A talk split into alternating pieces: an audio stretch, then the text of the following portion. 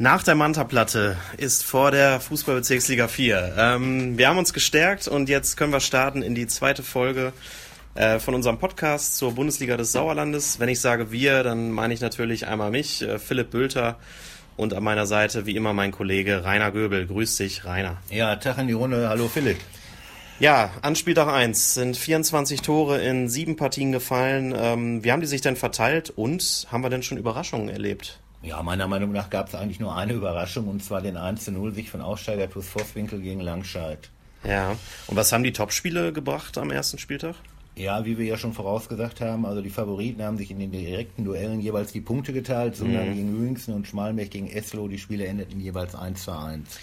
Ja, damit äh, hätten wir laut Adam Riese in drei Partien äh, nur fünf Tore. Wo sind denn die ganzen anderen Treffer eigentlich gefallen? Ja, vor allen Dingen, äh, also klare Heimsiege feierten Bad Wünnberg. Die haben 7 zu 1 gegen Aufsteiger Neunrade gewonnen und der VfB Maasberg äh, überrollte Birkelbach mit 7 zu 0.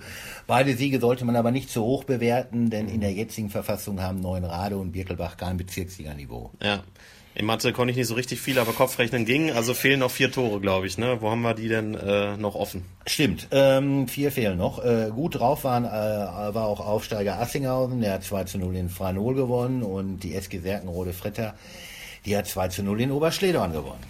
Okay, dann haben wir alle zusammen. Ähm, ja, der VfB Marsbeck ist damit nach Spieltag Nummer 1 erster Tabellenführer und hat jetzt im Topspiel äh, und Altkreisduell äh, in Assinghausen ähm, ja als nächsten vor der Brust den FC Assinghausen, Wiemringhausen, Wulmringhausen, womit wir dann auch schon am zweiten Spieltag wären. Ähm, ja, zum Spiel von Asvivu ähm, erzählen wir euch gleich mehr, äh, denn eröffnet wird der Spieltag vom FC Ape Wormbach, ähm, der ja zum Start frei gehabt hatte. Ähm, Ape trifft bereits an diesem Samstag um 16 Uhr in Wormbach auf den SV Oberschledern Grafschaft. Ja, also normale Pflichtaufgabe für die Mannschaft von Apes Trainer Jens Richter. Der Kader wurde mhm. mit Marco Entrup vom Westfalenligist SG Finnentrop Barmenol sehr gut verstärkt und in der Hinterhand hat Ape ja immer noch äh, Torjäger Alex Schmidt, wenn er wieder fit ist. Mhm. Äh, Oberle Oberschledern äh, dagegen wird es auch in dieser Saison äh, sehr schwer haben und da kann nur das Ziel sein, Klassenerhalt. Mein Tipp ist 4-1 für Ape.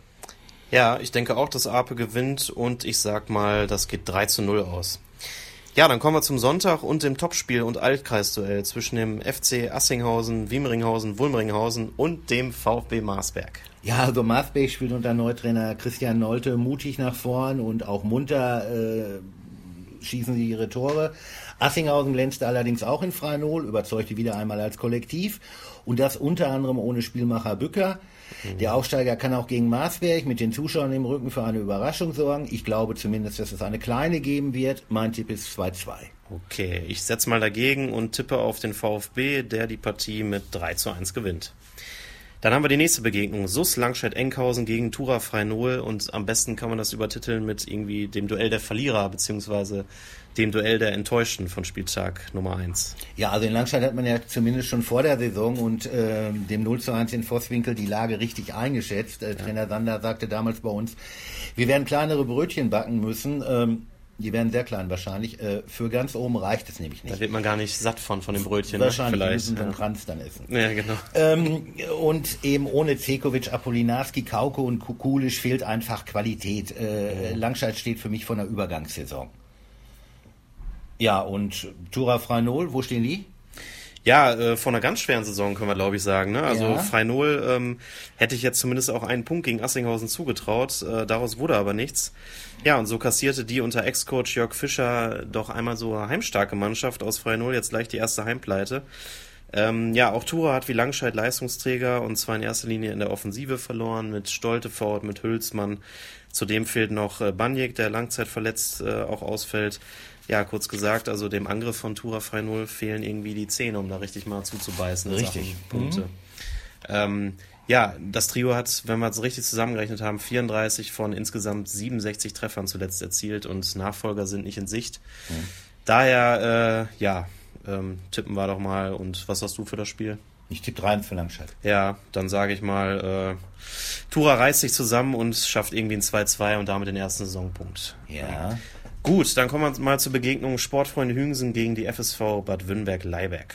Ja, also für Hüngsen gab es nach dem 1 zu 1 im Röhrtalstadion von Sundern sportlichem Leiter Andreas Mühle viel Lob. Hören wir mal, was Andreas zu sagen hat. werden kann, hinten mit dem Meier.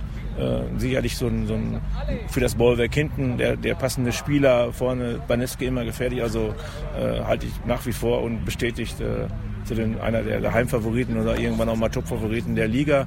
Ich fand, dass wir es aber auch sehr diszipliniert gemacht haben, von der Einstellung sehr gut gemacht haben. Äh, ich glaube, insgesamt war es sogar ein gutes Bezirksligaspiel für, äh, für das erste Spiel, so ohne Spielrhythmus. Und von daher glaube ich, äh, gehen jetzt beide nach Hause und werden irgendwann ein paar Wochen decken, dass es hier kein Punktverlust war, sondern auch ein Punktgewinn, dass man erstmal da nicht verloren hat. Ja, und was sagst du, Philipp? Ja, ähm, ich denke, er sieht das schon ganz richtig. Die Sportfreunde Hüngsen sind eingespielt, ähm, haben natürlich mit Marco Fiore, der aus der Oberliga aus, äh, von Rot-Weiß angekommen ist, nochmal richtig Qualität dazu äh, bekommen. Der ist natürlich für die Bezirksliga schon eine echte Waffe. Ja, und aus diesem vielbeschworenen Geheimfavoriten, Andi Müller hat es ja angedeutet, ähm, könnte man sagen, wird vielleicht bald ein echter Anwärter für die Spitzenplätze. Allerdings muss man auch mal abwarten. Ne? Ja. Wir wollen jetzt auch nicht alle hochjubeln, ist Nein. ja der erste Spieltag.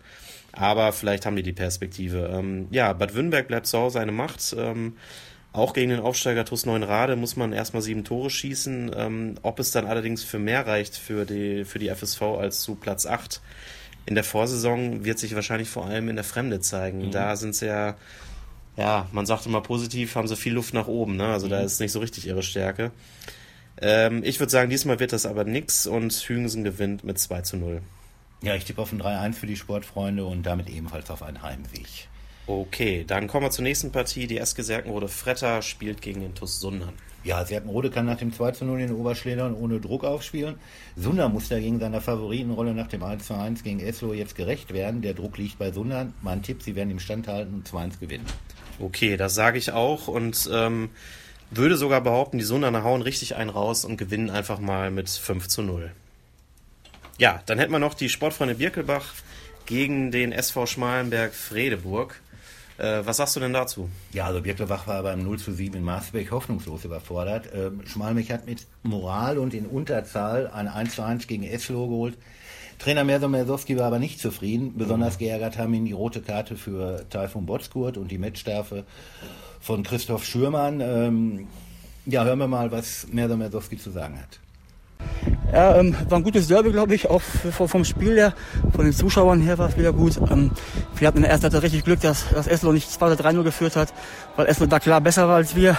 Machen das 1 zu 1 und danach fangen wir uns wieder, was nicht passieren darf, diese dumm, dämlichen und dummen Karten, die wir kriegen. Wir sprechen die Kabine vorher an und ähm, das geht nicht, das ist, das ist einfach scheiße. So spielt man mit zwei Mann weniger gegen Eslo, äh, ist schwierig. Wir haben uns den Punkt aber erfeitet, erarbeitet. Das war das Gute an, unsere, an unserem Tag heute. Wissen aber, dass wir jetzt noch viel, viel tun müssen, um solche Mannschaften mitzuhalten, weil sonst wird es schwierig. Ja, wie lautet denn dein Tipp, Rainer, für das Spiel? Ja, also wird eine klare Sache. Kein 7-0, aber ein 5-0 für Schmalenberg. Okay, da muss ich mitgehen und ich erhöhe sogar um ein Tor und sage 6-0 für Schmalenberg. Ja, zum Schluss haben wir noch das Aufsteigerduell. Da trifft der TUS Neuenrade auf den äh, am ersten Spieltag siegreichen TUS Vosswinkel. Ja, also Vosswinkel hat die große Chance, jetzt mit sechs Punkten zu starten. Es wäre ein Traum für die Elf von Marco Grebe. Sechs Punkte, dann hätte man bereits nach zwei Spieltagen im Kampf um den Klassenerhalt gesammelt. Mhm. Neuenrade war dagegen in Wünnenberg mit sieben Toren noch gut bedient. Äh, mein Tipp, es werden keine sieben Tore fallen, aber zwei für Vosswinkel und eins für Neuenrade. Okay.